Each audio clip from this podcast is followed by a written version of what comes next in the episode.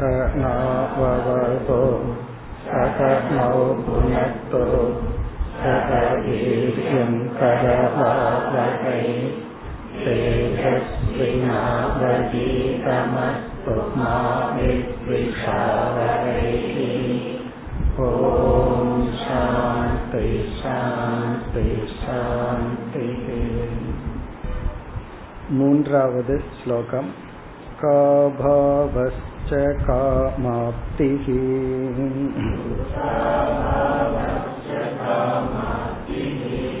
कृतकृत्योकमित्यसौ।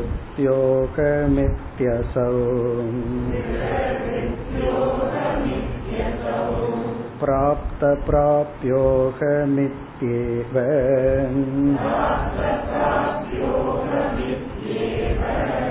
चातुर्विद्यमुदाहृतम्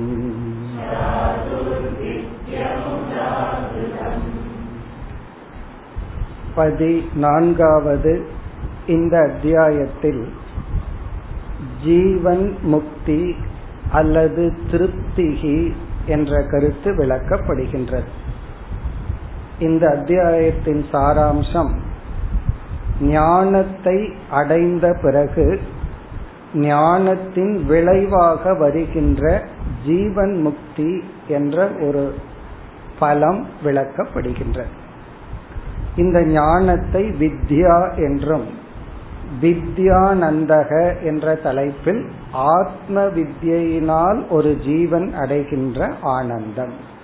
அதத்தான் மோக்ஷம் திருப்தி முக்தி ஜீவன் முக்தி என்றெல்லாம் கூறுகின்றோம். இவன் எவ்வளவு காலம் ஜீவன் முக்தனாக இருப்பான்? தன்னுடைய பிராரப்த கர்மம் முடியும் வரை முடிந்ததற்கு பிறகு இந்த ஜீவன் இந்த உடலை விடுகின்றான். மீண்டும் அவன் பிறப்பதில்லை. அது விதேக முக்தி. விதேக முக்தி என்பது இறந்ததற்கு பிறகு ஜீவன் பிறக்காமல் இருப்பது. நம்ம வந்து விதேக முக்திக்காக பாடுபடுவதில்லை. அது பை ப்ராடக்ட் நம்ம ஜீவன் முக்தனா இருந்தா நேச்சுரலி இயற்கையாகவே விதேக முக்தனாக இருப்போம். ஜீவன் முக்தி என்பது இருக்கும் பொழுதே அடைகின்ற மன நிறைவு. இந்த முக்தியை நமக்கு புரிய வைப்பதற்காக உபனிஷத் பல கோலங்களில் ஜீவன் முக்தியை விளக்குகின்றது. அதை நம்ம சென்ற வகுப்புல பார்த்தோம். ஆனந்தத்தை அல்லது சுகத்தை அடைதல். அல்லது துக்கத்திலிருந்து விடுதலை அடைதல். பிராப்தி அல்லது நிவிருத்தி. பிராப்தி என்றால் ஆனந்த பிராப்தி நிவிருத்தி என்றால் துக்க நிவிருத்தி. பிறகு உபனிஷத் என்ன சொல்லும்? ஆனந்தத்தை அடைதல் என்பதை மையமாக மனதில் கொண்டு எதெல்லாம் ஆனந்தத்திற்கு காரணமோ அதை அடைவதாகவும் சொல்லும். அனைத்து பொருள்களையும் அடைகின்றான். பிறகு வந்து என்னென்ன குணங்கள் எல்லாம் ஆனந்தத்தை கொடுக்குமோ அபயத்தை அடைகின்றான் திருப்தியை அடைகின்றான். இப்படியெல்லாம் ஆனந்தத்தை கொடுக்கின்ற குணங்களை லட்சணமாக சொல்லும். அத்வேஷ்டா கருணக மைத்ரக இப்படியெல்லாம் பகவத்கீதையில பகவான் சொன்னார். எல்லோரிடத்திலும் கருணையுடன் இருப்பான். இது வந்து ஞானியும் இருப்பான் அஜானியும் இருப்பான்.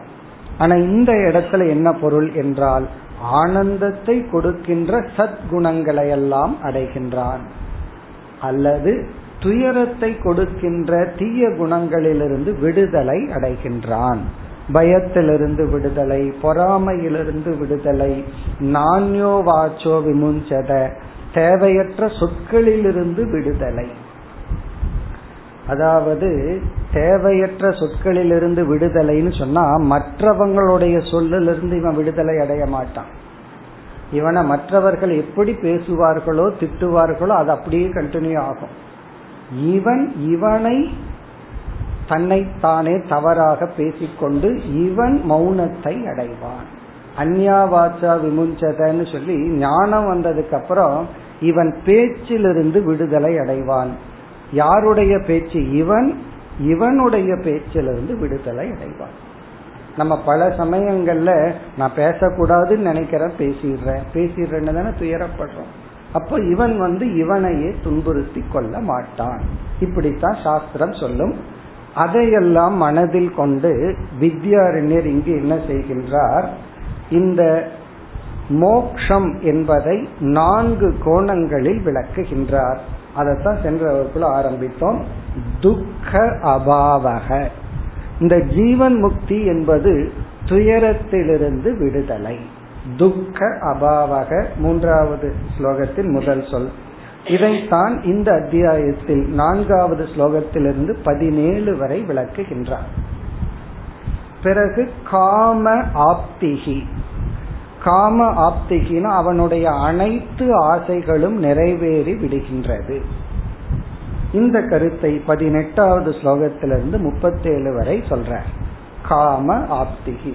இதுவும் எல்லாமே உபனிஷத் பிரமாணத்தில் தான் விளக்க போற பிறகு அடுத்தது வந்து கிருத கிருத்தியக அகம்.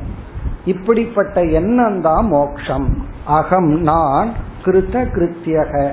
செய்ய வேண்டியதையெல்லாம் செய்து முடித்தவன். அப்ப கர்த்தாவா இருக்கிற எனக்கு ஒரு திருப்தி. சென்ற வகுப்புல பார்த்தோம். கர்த்தாவுக்கு என்னைக்குமே திருப்தி இருக்கிறது கிடையாது. எவ்வளவுதான் நல்லா பண்ணியிருந்தாலும் இன்னும் கொஞ்சம் நல்லா பண்ணியிருக்கலாமே. அப்படி ஒரு திருப்தி இல்லாதவனா இருக்கிறோம். ஆனா மோக்ஷங்கிறது நான் கர்த்தாவா இருக்கும்போது நான் செய்ய வேண்டித்ததெல்லாம் செஞ்சாச்சு.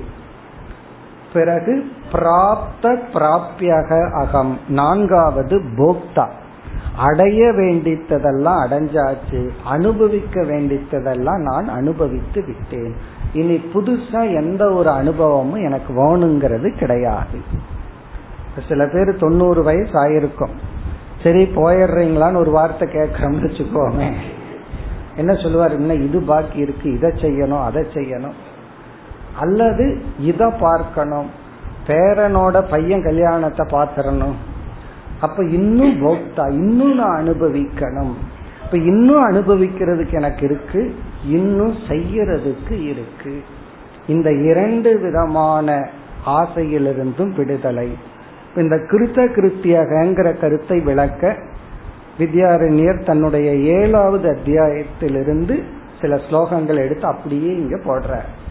அந்த ஸ்லோகங்கள் எல்லாமே நான் செய்யறதுக்கு ஒன்றும் கிடையாது. நான் எதையுமே செய்யறதுக்கு ஒன்றும் இல்லை. செய்யறதெல்லாம் செய்து முடித்து விட்டேன். அதுதான். பிராப்த பிராப்தியகங்கிறதும் ஏழாவது அத்தியாயத்திலிருந்து சில ஸ்லோகங்கள் அப்படியே இங்க போட்டு அந்த ஸ்லோகங்களினுடைய பொருள் நான் அடைய வேண்டியதெல்லாம் அடைஞ்சிட்டேன். இந்த உலகத்துல எனக்கு கிராட்டிடியூட் நன்றி உணர்வு ஒண்ணுதான் இருக்கு. யார் மீதும் கோபம் வெறுப்பு எதுவும் கிடையாது. இப்ப இந்த முழு அத்தியாயமுமே ஒரு ஜீவன் முக்தன் மனதிற்குள்ள எப்படி இருப்பான். இப்ப இதை நம்ம படிச்சுட்டு மிக எச்சரிக்கையா இருக்கணும். என்னவென்றால் எனக்கு உடனே இந்த அத்தியாயம் முடிஞ்ச உடனே எனக்கு இந்த மனசு வந்துடணும் அப்படின்னு நினைக்க கூடாது. இந்த மனம் நம்முடைய இலக்கு நம்முடைய லட்சியம். இதை நோக்கி நம்ம அப்படியே மெதுவா போயிட்டே இருப்போம். வேறொரு இடத்துல சங்கரர் சொல்லுவார் மோக்ஷங்கிறது என்னன்னா எனக்கு மோக்ஷம் வேண்டாங்கிற எண்ணம் அதுதான் மோக்ஷமா. எனக்கு எதுக்கு மோக்ஷம்? அதுவும் வேண்டாம். அப்படின்னு எந்த ஆசையும் இல்லை அதுதான் மோக்ஷங்கிற அப்படி அனைத்திலும் முழுமையான வைராகியம் ஞானத்திலிருந்து வந்தால் அதுதான் மோக்ஷம். இந்த முழு அத்தியாயம் நம்ம பகவத்கீதையில ஸ்தித பிரஜ லட்சணம் பராபக்த லட்சணம் குணாதீத லட்சணம் அதுல எல்லாம் ஞானியை பகவான் வர்ணித்தார். இந்த அத்தியாயத்துல ஞானியினுடைய மனம் வர்ணிக்கப்படுகின்றது. அல்லது முக்தி அடைந்தவனுடைய மனம் இப்படி இருக்கும். இப்படிப்பட்ட பலனை நாம் அடைவோம். நாம் அடைவோம்னு சொல்றதை விட வித்யா இப்படிப்பட்ட ஆனந்தத்தை கொடுக்கும். ஞானம் இப்படிப்பட்ட பலனை கொடுக்கும். சரி இதுதான் ஞானம் வந்துட்டா இந்த பலன் ஆட்டோமேட்டிக்கா வரப்போகுது. இத போய் ஒரு அத்தியாயத்திலேயோ அல்லது எதுக்கு இவ்வளவு விளக்கணும் என்றால் இத படிக்க படிக்கத்தான் சாத்தியத்தினுடைய மகத்துவம் தெரிய தெரியத்தான் சாதனையில நமக்கு விருப்பு ஏற்படும். இந்த சாதனையில எவ்வளவு கஷ்டமா இருந்தாலும் நம்ம ஏன் செய்வோம்னா சாத்தியத்துல நமக்கு அதனோட வேல்யூ நமக்கு தெரியும். பிறகு வந்து மோக்ஷங்கிறது இதுதான்னு புரியும். ரொம்ப பேர் வந்து மோக்ஷங்கிற விஷயத்திலேயே பல குழப்பங்களோட நிற்கின்றார்கள். அதனால சாஸ்திரம் வந்து ஜீவன் முக்தினா இதுதான்.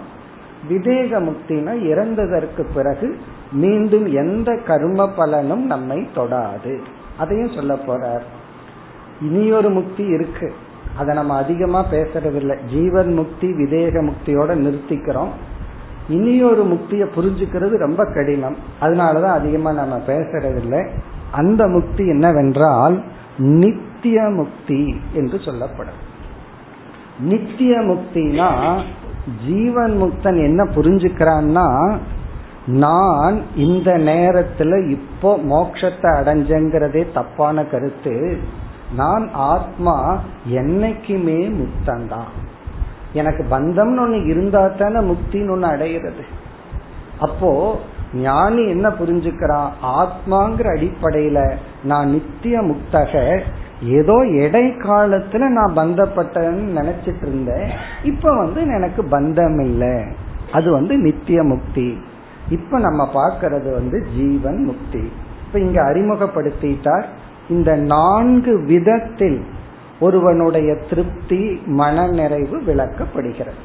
அதாவது ஆத்ம ஞானத்தை அடைந்தால் அந்த ஆத்ம ஞானம்ங்கிறது அகம் பிரம்ம ஜெகத் மித்தியா நான் பிரம்மனாக இருக்கின்றேன். இந்த ஜெகத் மித்தியாவாக உள்ளது. இந்த ஞானத்தை அடைந்தால் துயரம் நீங்கும் துக்க அபாவக காம ஆப்திகி. எல்லா விதமான ஆசைகளையும் நான்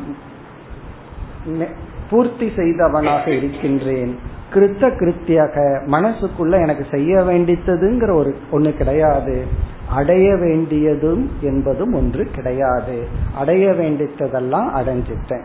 இப்ப எல்லாமே பார்த்தோம்னா ஒரே ஒரு சொல்லல முடிக்கலாம். திருப்திகி. திருப்தி அப்படின்னா நிரதிசய திருப்தி நிபந்தனையற்ற திருப்தி தான் மோட்சம் பல முறை நம்ம பார்த்திருக்கிறோம். மோக்ஷம் என்பது முழுமையான மன நிறைவு நிபந்தனையற்ற மன நிறைவு தான் மோக்ஷம்.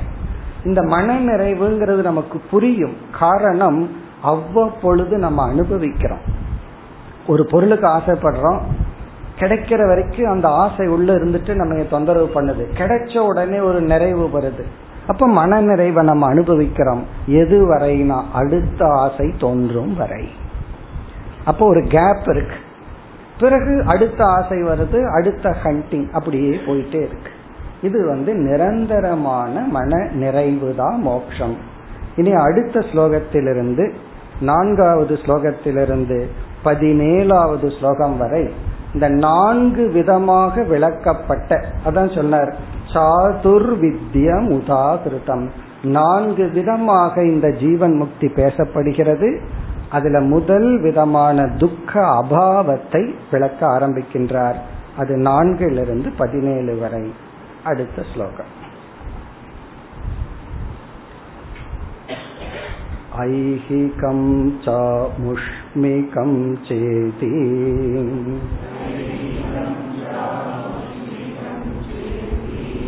एवं दुःखं द्विधेरितम् निवृत्तिमैहिकस्याग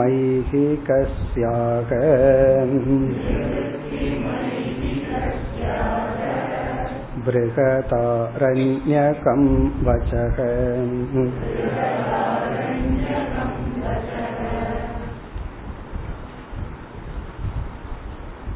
துக்க அபாவம் அதுதான் தலைப்பு இந்த ஸ்லோகத்திலிருந்து பதினேழு வரை இதில் முதல் வரியில் துயரத்தை இரண்டாக பிரிக்கின்றார்.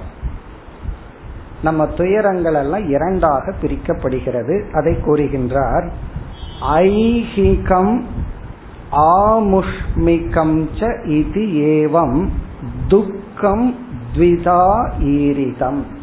த்விதா என்றால் இரண்டு வகையாக ஈரிதம்னா பேசப்படுகிறது துக்கம். நாம அனுபவிக்கிற துக்கத்தை ரெண்டு கேட்டகரியில பிரிக்கிறோம். ஐஹிகம் ஆமுஷ்மிகம். ஐஹிகம் என்றால் இகலோக துக்கம். இந்த லோகத்துல இருக்கும் பொழுதே நாம் அனுபவிக்கின்ற துயரங்கள். ஐஹிகம் ஐஹிகம்னு இகலோக பவம்.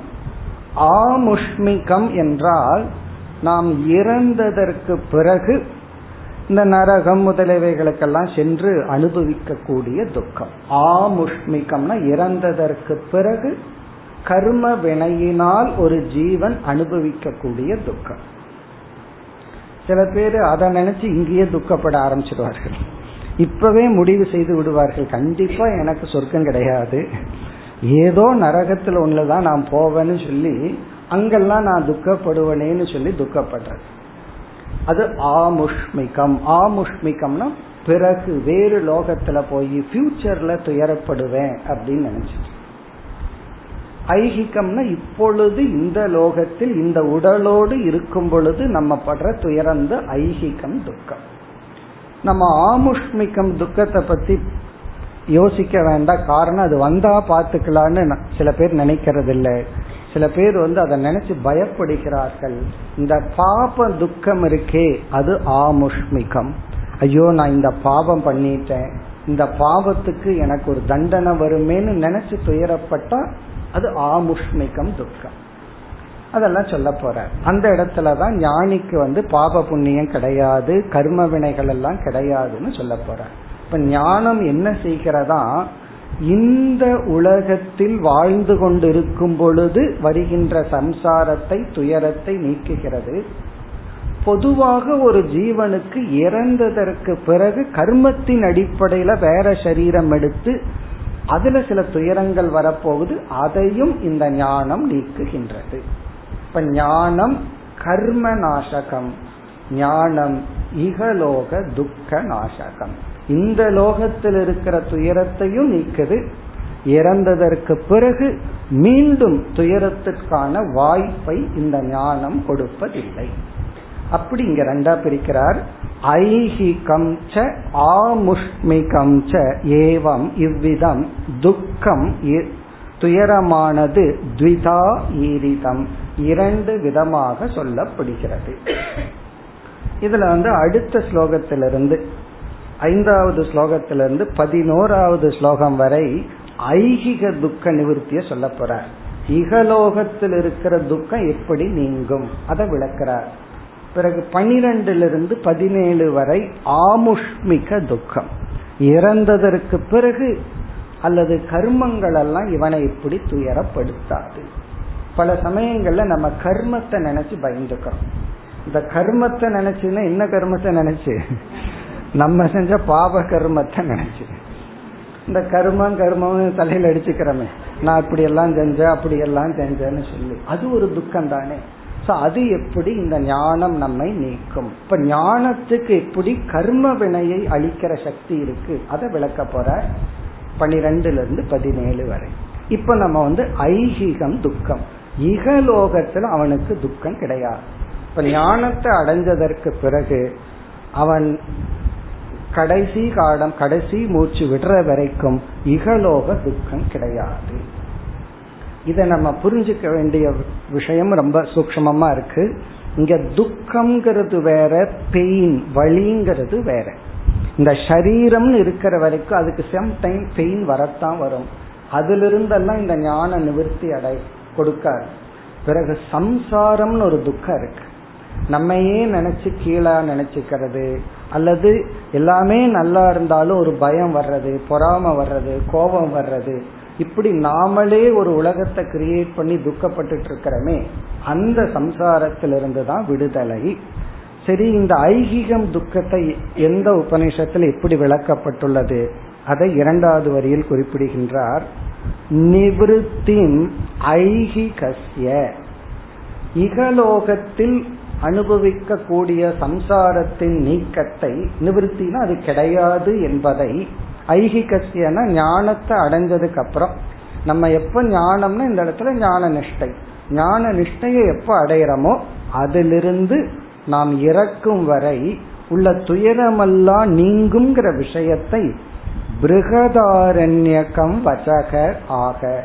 பிருகதாரண்யக்க உபனிஷத்தில் இந்த மாதிரி சொல்லப்பட்டுள்ளது அப்படின்னு அடுத்த ஸ்லோகத்துல குறிப்பிடுகின்றார். பிருகதாரண்யக்க உபனிஷத்தில் வச்சக ஆகன பிருகதாரண்யக்க உபனிஷத்துல இந்த மாதிரி சொல்லி இருக்கு அப்படின்னு சொல்லி இனி அடுத்த ஸ்லோகம் ஐந்தாவது ஸ்லோகம் அப்படியே பிருகதாரண்யக்க உபனிஷத் மந்திரத்தை அப்படியே இங்க கோட் பண்றார். இதுல வந்து ஐகிக துக்க நிவிருத்தி பேசப்பட்டுள்ளது. இப்ப நம்ம அடுத்த ஸ்லோகம் வந்து உபனிஷத்தினுடைய மந்திரம் ஐந்தாவது ஸ்லோகம் आत्मानं चेद्विजानीया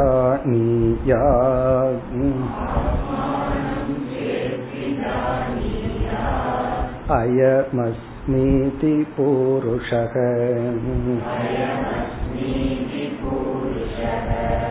किमिच्छन् कस्य कामाय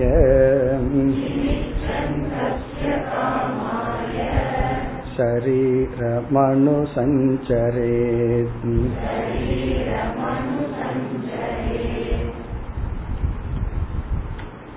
மிக அழகான ஒரு பிருகதாரண்யக்க உபனிஷத் மந்திரம் வித்யாரண்யர் இந்த ஒரு மந்திரத்தை தன்னுடைய ஏழாவது அத்தியாயத்தின் முதல் ஸ்லோகமாக கூறி இந்த ஒரு மந்திரத்தை தான் தன்னுடைய திருப்தி தீபம் என்கின்ற முழு ஏழாவது அத்தியாயத்தில் விளக்கி இருக்கின்றார்.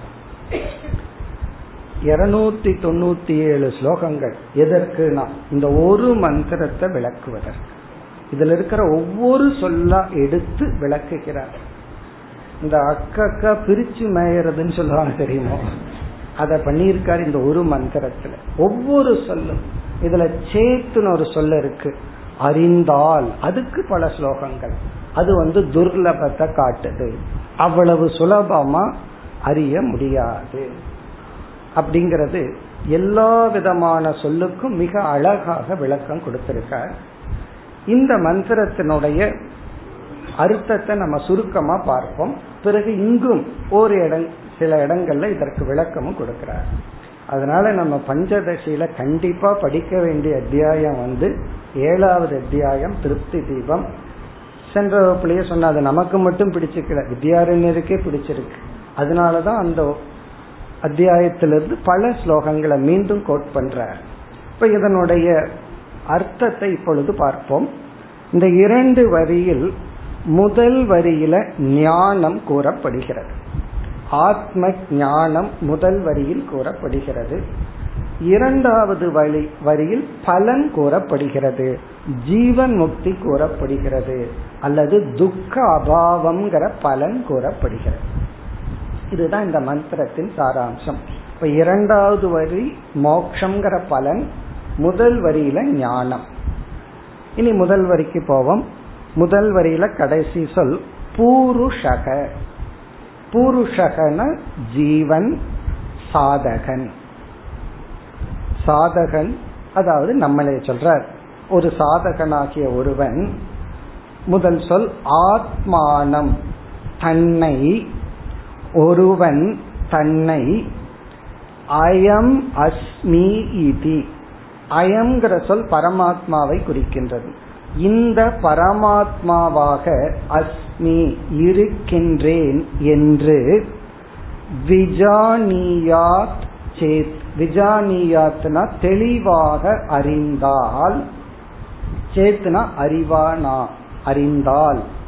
ஒருவேளை அவன் புரிந்து கொண்டால். இப்ப முதல் வரியில் என்ன? ஒரு சாதகன் தன்னை இந்த பரமாத்மாவாக நான் இருக்கின்றேன் என்று தெளிவாக அறிந்தால் விஜானியாத் சேத். பிறகு இரண்டாவது வரியில பலன். அவனுக்கு என்ன பலன் கிடைக்குது? அவனுக்கு எந்த துக்கமும் இல்லை. அவனுக்கு ஆசை கிடையாது. ஆசை நிமித்தமா துக்கம் இல்லை.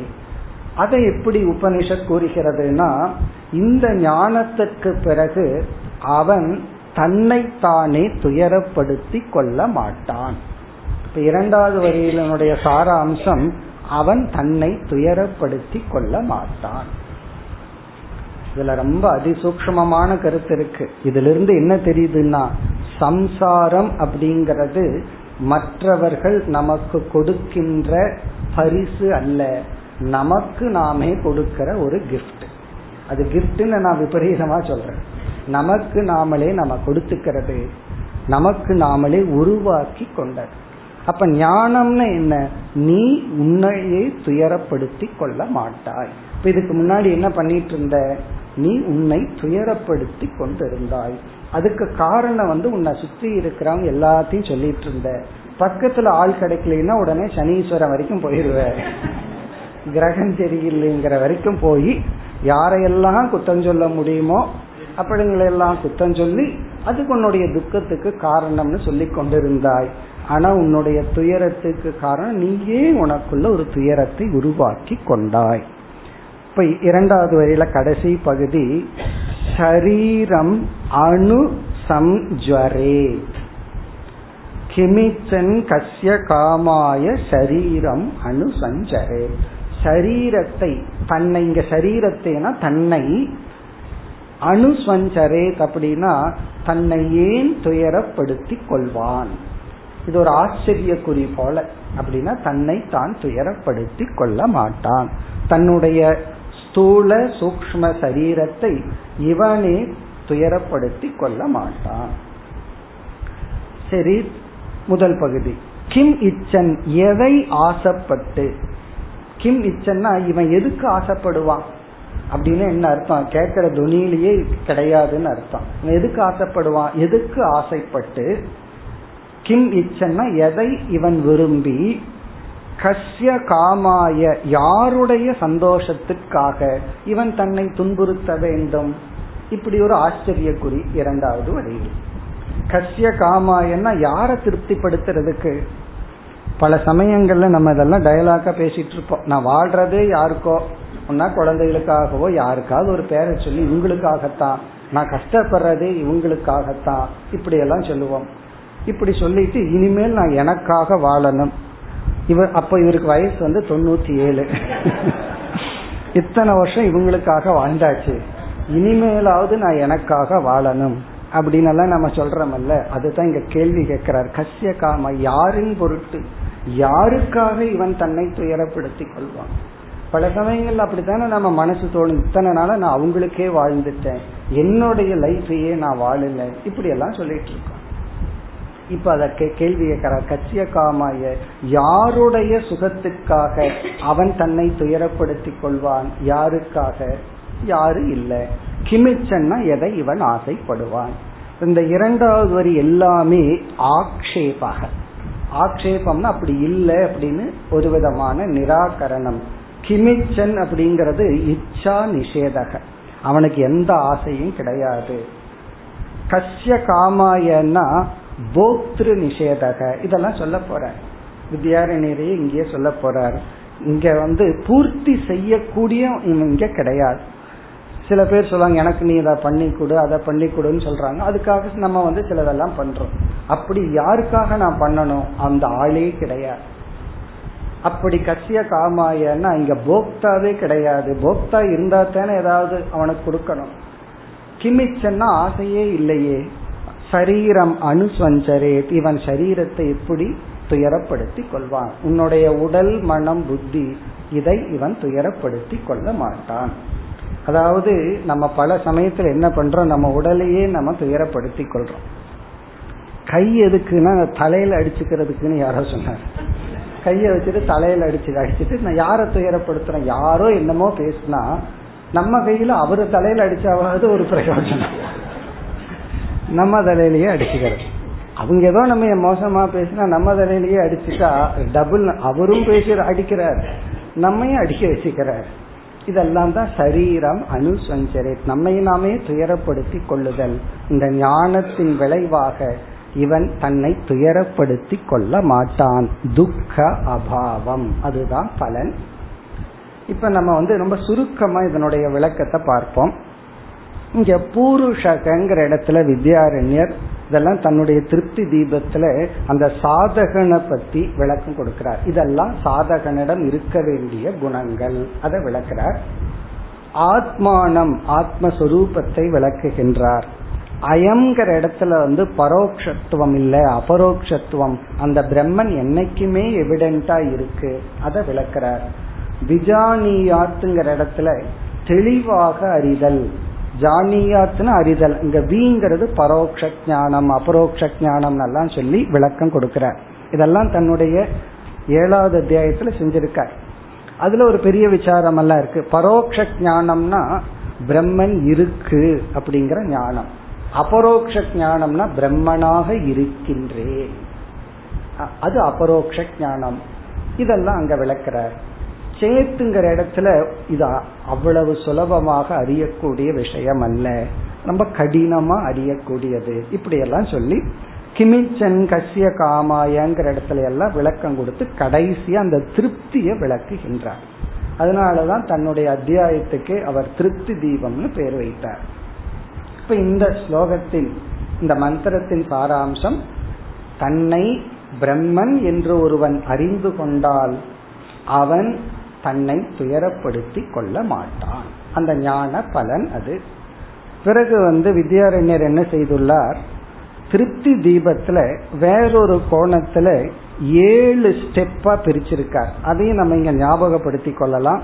ஏற்கனவே திருப்தி தீபம் படிச்சவங்களுக்கு அது தெரியும். ஒரு ஜீவனுடைய அவஸ்தைகளை ஏழு படிய சொல்றார். முதல் மூன்று படி வந்து சம்சார அவஸ்தா. அடுத்த இரண்டு வந்து சாதன அவஸ்தா. கடைசி பகுதி வந்து இரண்டு வந்து மோக்ஷ அவஸ்தா. அதுல ஃபர்ஸ்ட் என்ன சொல்றார்? அஜானம் இந்த சப்த அவஸ்தான்னு சொல்லி ஜீவனுக்கு சொல்றார். அஜானம்னா நம்ம எல்லாம் பிறக்கும் பொழுதே அறியாமையுடன் பிறந்துள்ளோம். அதாவது நான் யார்னு தெரியாத அறியாமையுடன் பிறந்துள்ளோம். அது அஜானம் இந்த அஜானம் வந்து எப்ப வந்தது யாரு கொடுத்தாங்க இதுக்கெல்லாம் பதில் கிடையாது. அது நம்ம அஜானத்தோட தான் வந்திருக்கிறோம். அதனாலதான் இது என்னோட பாட்டன் சொத்து நல்லா சொல்றோம் இல்லையா? ஒரிஜினல் ப்ராப்பர்ட்டி அஜானம் நம்மளுடைய ஒரிஜினல் ப்ராப்பர்ட்டி வந்து அஜானம் பிறக்கும் பொழுதே நாம் அறியாமையுடன் பிறந்துள்ளோம். அதுதான் நம்மளுடைய ரியல் ப்ராப்பர்ட்டி பிறகு என்ன பண்றோம்? அஜானத்தின் விளைவாக அடுத்தது வந்து ஆவரணம். அதாவது சில உண்மைகள் மறைக்கப்படுகின்றது. அறியாமையை இருள்னு சொன்னா அடுத்தது வந்து ஆவரணம். இது நம்முடைய பந்த அவஸ்தை. அஜானம்ங்கிறது பந்த அவஸ்தையில ரெஸ்ட் எடுக்கிற பந்த அவஸ்தை. சில போலீஸ் எல்லாம் அடிச்சு கொஞ்சம் ரெஸ்ட் கொடுத்துட்டு மறுபடியும் அடிப்பாங்கல்ல. அப்படி அந்த ரெஸ்ட் தான் அஜான அவஸ்தை. அடுத்தது ஆவரணம். தேர்டு வந்து விக்ஷேபம். விக்ஷேபம்ங்கிறது நம்மாக கிரியேட் பண்ணிக்கிற ஜீவ சிருஷ்டி விதவிதமான சம்சாரங்கள். இந்த மூன்றும் ஜீவனுடைய பந்த அவஸ்தைன்னு சொல்றார். அஜான ஆவரண விக்ஷேபம். விக்ஷேபம்னா நம்மளுடைய விருப்பு வெறுப்பு இந்த உலகத்தை நம்ம பார்க்கிற விதங்கள் தப்பா புரிஞ்சுக்கிறது இதெல்லாம் விக்ஷேபம். பிறகு நான்கு ஐந்து சாதனை. அதுல நான்காவது பரோக்ஷ ஞானம். பரோட்ச ஞானம்னா வேக ஒரு அறிவு கிடைக்குது. அதாவது இதெல்லாம் உண்மையா இருக்காதோ அப்படின்னு சொல்லி பிறகு உண்மைன்னு ஒண்ணு இருக்குமோ அதுதான் பிரம்மனோ அதெல்லாம். பிறகு அபரோக்ஷ ஞானம் ஐந்தாவது. அந்த பிரம்மந்தான் நான் புரிஞ்சுக்கிறேன் இப்ப நான்கு ஐந்து ஜீவனுடைய சாதன அவஸ்தா. இந்த அபரோக்ஷ ஞானத்தினுடைய பலன் என்ன?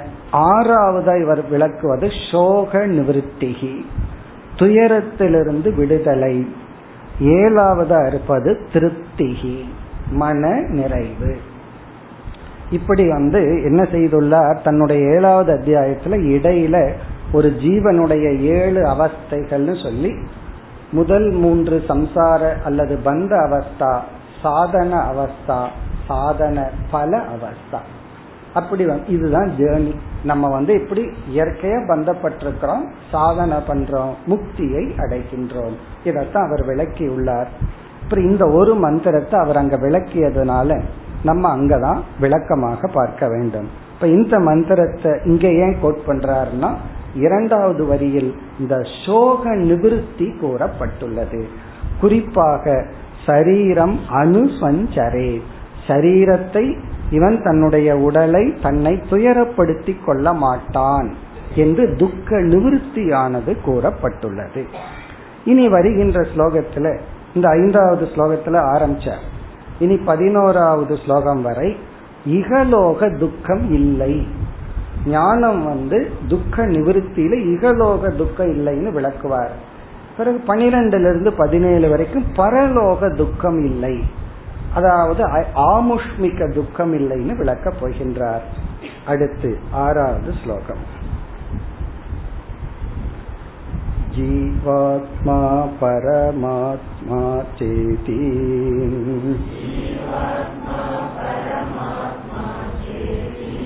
आत्मा द्विविध ईरितः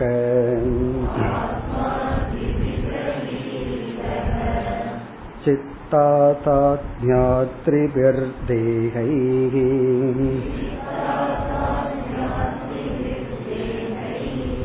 जीवः सन् भोक्तृतां व्रजेत्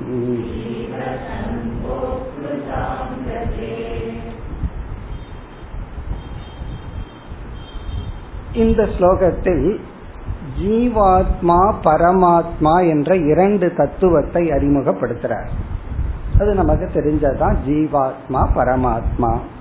அப்படி அறிமுகப்படுத்தி இந்த ஜீவாத்மா எப்படி தோன்றுகிறான் பரமாத்மா எப்படிப்பட்ட நிலையை அடைகிறதுன்னு விளக்குகின்றார்.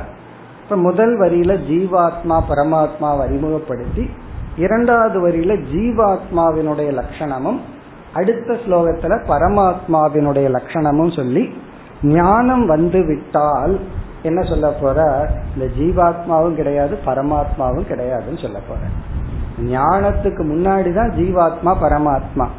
ஞானத்துக்கு பிறகு என்னன்னா ஒரே ஒரு ஆத்மா தான் ஒரே ஒரு வஸ்து தான் இந்த வேற்றுமையே கிடையாதுன்னு சொல்ல போற. இப்ப முதல் வரியில் அறிமுகப்படுத்துறார் ஜீவாத்மா பரமாத்மா இது. ஜீவாத்மா பரமாத்மா என்று ஆத்மா ஆத்ம தத்துவமானது த்விவிதா ஈரிதக. இரண்டாக பேசப்படுகிறது அல்லது கூறப்படுகிறது. இந்த ஜீவாத்மா பரமாத்மான்னு சொல்லி ஆத்மா இரண்டாக பேசப்படுகிறது.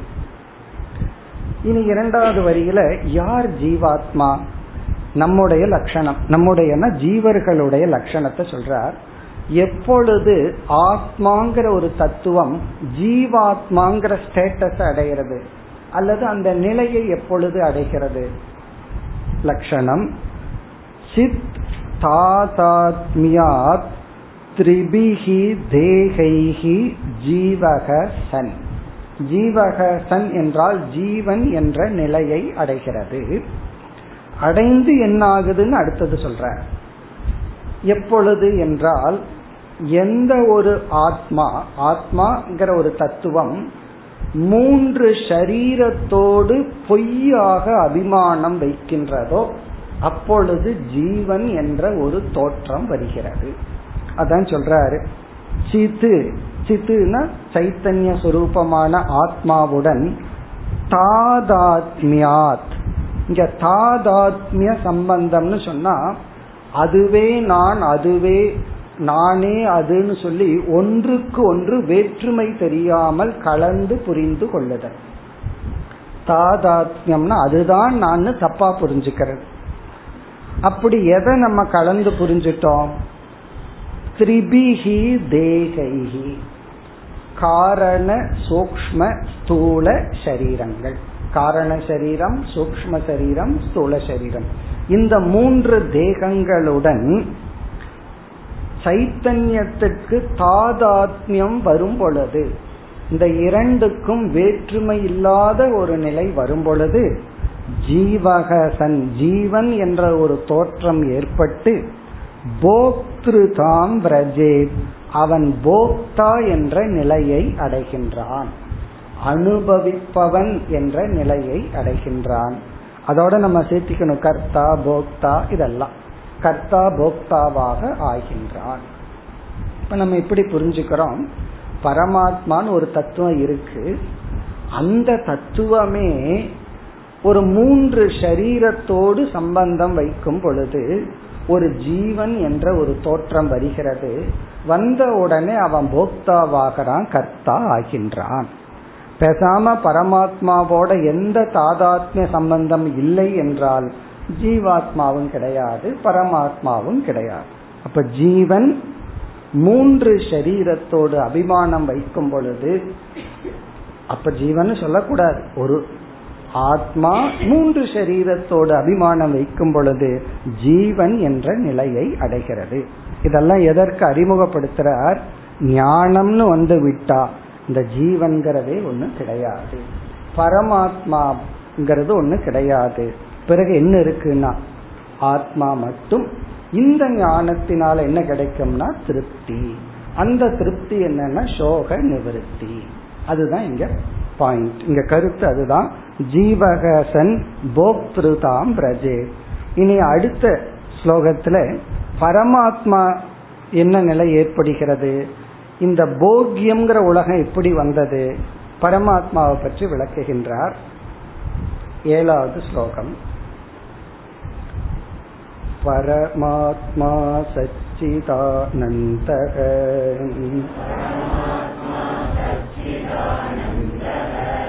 तादात्म्यं नामरूपयोः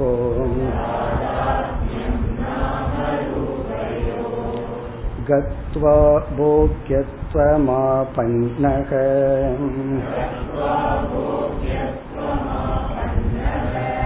तद्विवेके तु नो भयम्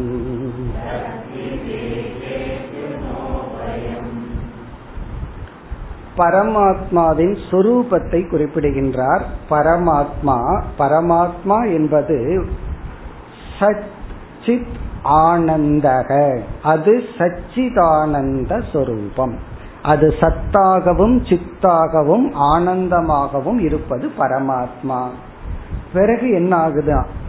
தாதாத்மியம் நாம ரூப யோகோ. இந்த முழு பிரபஞ்சம்ங்கிறது நாம ரூப ஆத்மகம் இந்த ஜெகத்துக்கு ஒரு லட்சணம் வந்து நாம ரூப ஆத்மகம் உருவமும் சொல்லும் கூடியதுதான் இந்த உலகம்.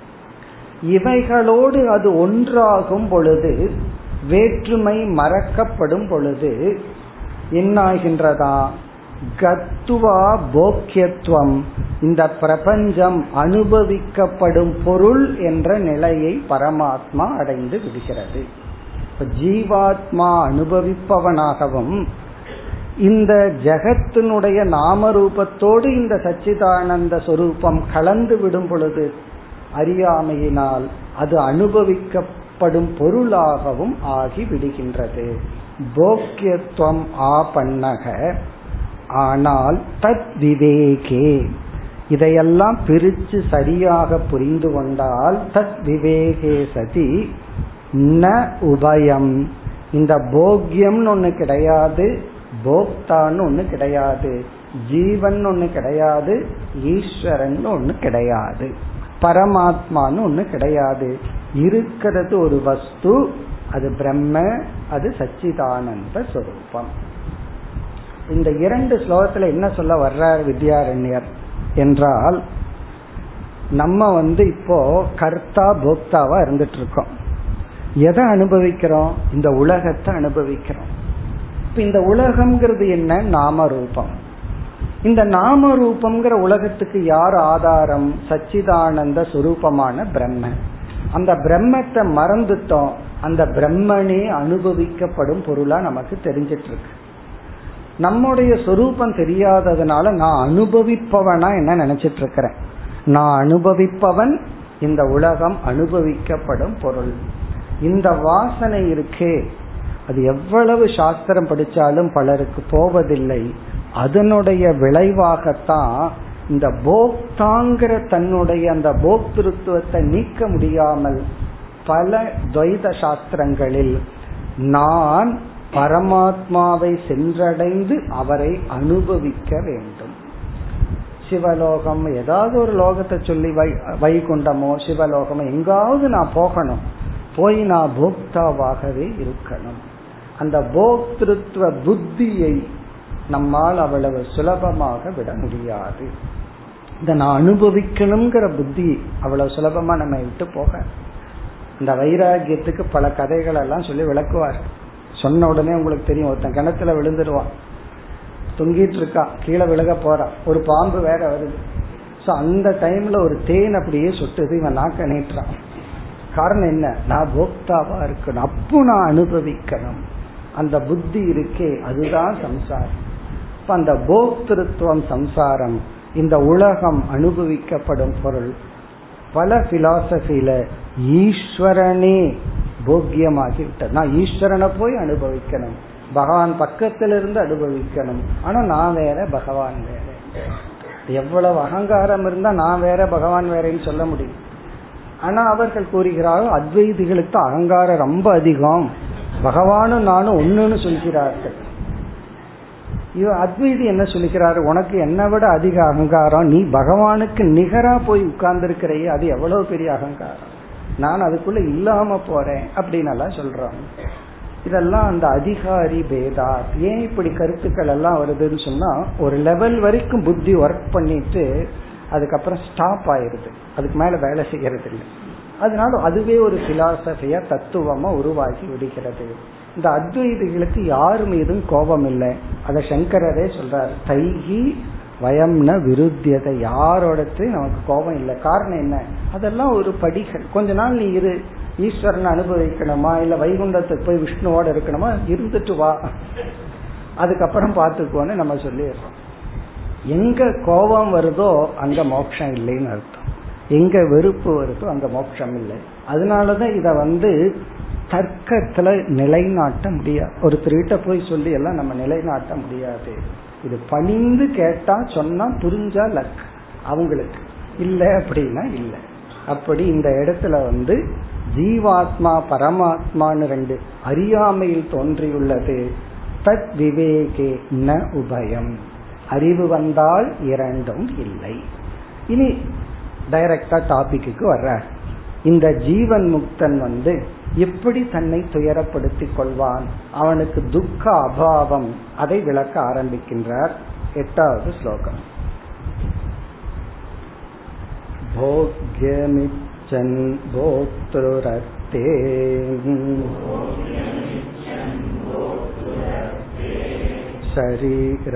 शरीरमनुसञ्जरे ज्वरास्त्रिषु शरीरेषु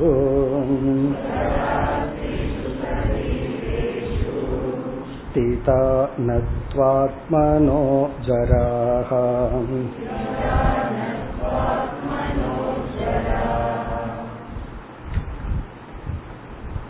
முதல் வரியில் நாம் நம்மை எப்பொழுது துயரப்படுத்திக் கொள்வோம் அந்த கண்டிஷனை சொல்றார் நாம எப்பொழுதெல்லாம் நம்ம துயரப்படுத்தி கொள்வோம்?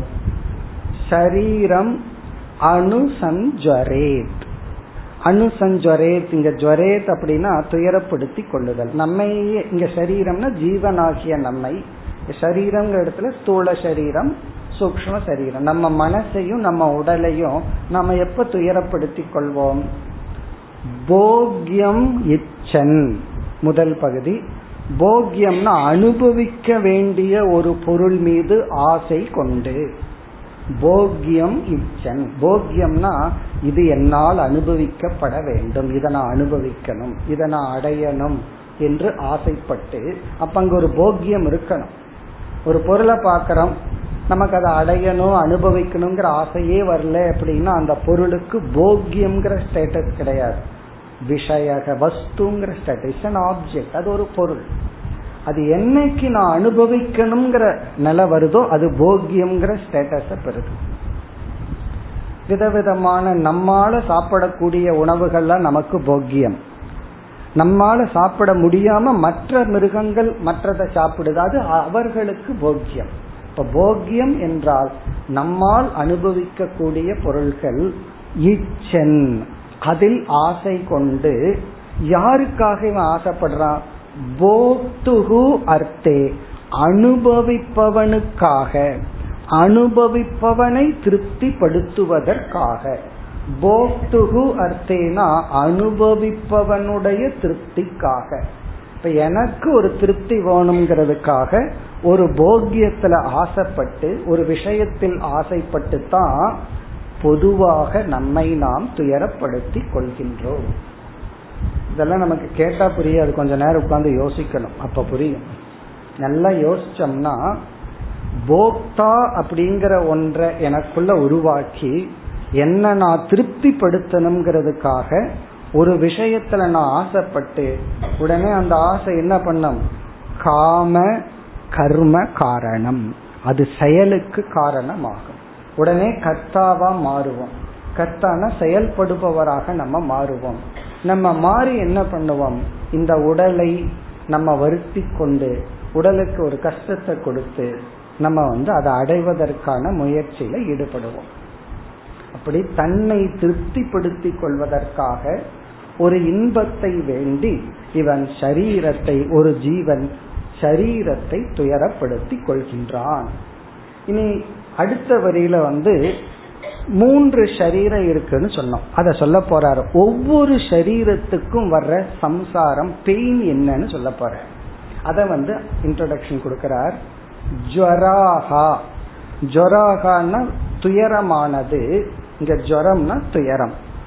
ஃபீவர்னு ஒரு அர்த்தம் இருக்கு. இது ஒரு விதமான ஃபீவர் தான் துயரம். ஜொராகா த்ரிஷு ஷரீரேஷு ஸ்திதாகா மூன்று உடல்களில் இருக்கின்றது. இந்த ஜுவரம் துயரம்ங்கிறது ஒவ்வொரு உடல்ல ஒவ்வொரு விதமான துயரங்கள். நது ஆத்மனக ஜராகா இந்த சம்சாரமெல்லாம் ஆத்மாவிடம் இல்லை. இந்த துயரங்கள் எல்லாம் இந்த சம்சாரங்கள் எல்லாம் அந்தந்த உடல்ல இருக்கு. பிறகு அடுத்த ஸ்லோகத்துல சொல்ல போறார் ஸ்தூல சரீரத்துக்கு வர்ற துயரங்கள் என்ன? மனதுக்கு வர்ற துயரங்கள் என்ன? பிறகு காரண சரீரத்தை பீஜம்னு சொல்ல போற இந்த துயரத்துக்கான விதைன்னு சொல்ல போற அப்படி இந்த சம்சாரத்தினுடைய இருப்பிடம் வந்து மூன்று ஷரீரங்கள் சம்சாரத்துக்கு உட்கார்றதுக்கு இடம் அல்ல அது வந்து மூன்று ஷரீரங்கள் இந்த துக்கத்தினுடைய இருப்பிடம் மூன்று ஷரீரங்கள் நது ஆத்மனக ஜொராகா. ஆத்மாவிடம் எந்த ஜுவரமும் இல்லை. எந்த துயரமும் ஆத்மாவிடம் போய் இருக்க முடியாது. நான் ஏற்கனவே இதை சொல்லியிருக்கேன் எக்ஸாம்பிள் இந்த துயரங்கள் எல்லாம் உட்காந்து கூட்டமா பேசிட்டு இருந்துச்சான் அதுல ஒரு ஹெட் நீ இவங்கிட்ட போய் கொஞ்ச நாள் இரு இவங்கிட்ட போய் கொஞ்ச நாள் இருன்னு. ஒரு துயரம் ஒடியாந்துச்சான் இந்த துயரத்தோட சேர்ந்துட்டு. சொல்லிச்சா நான் ரொம்ப நாளா ஒருத்தரோட இருந்தேன். இனிமேல் அங்க இருக்க முடியாம ஒடியாந்துட்டேன்னு சொல்லிச்சான். என்ன ஆச்சு? ஏன் இருக்க முடியல? நீ ரொம்ப நாளா அங்க இருந்தையே அப்படின்னு. அதுக்கு அந்த துயரம் சொல்லிச்சான். அவன் என்ன என்ஜாய் பண்ண ஆரம்பிச்சுட்டான்.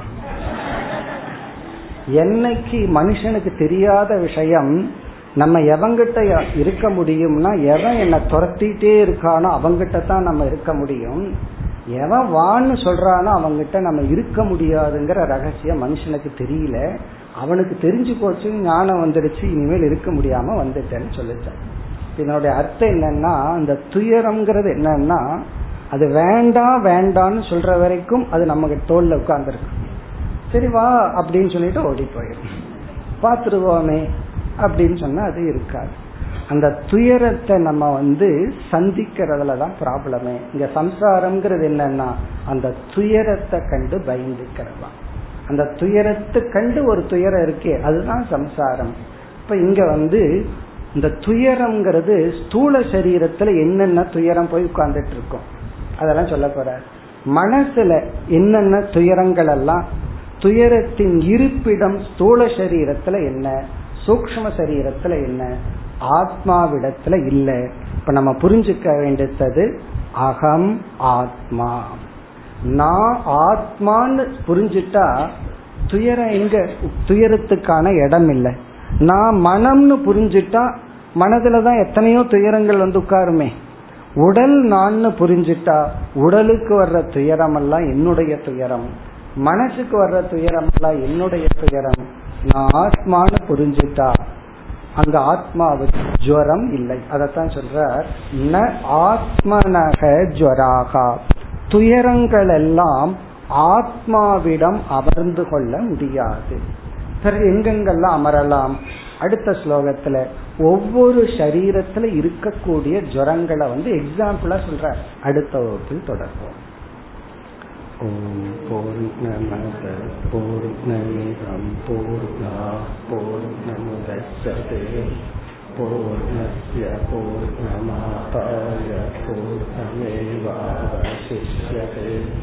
ॐ शान्ति शान्ति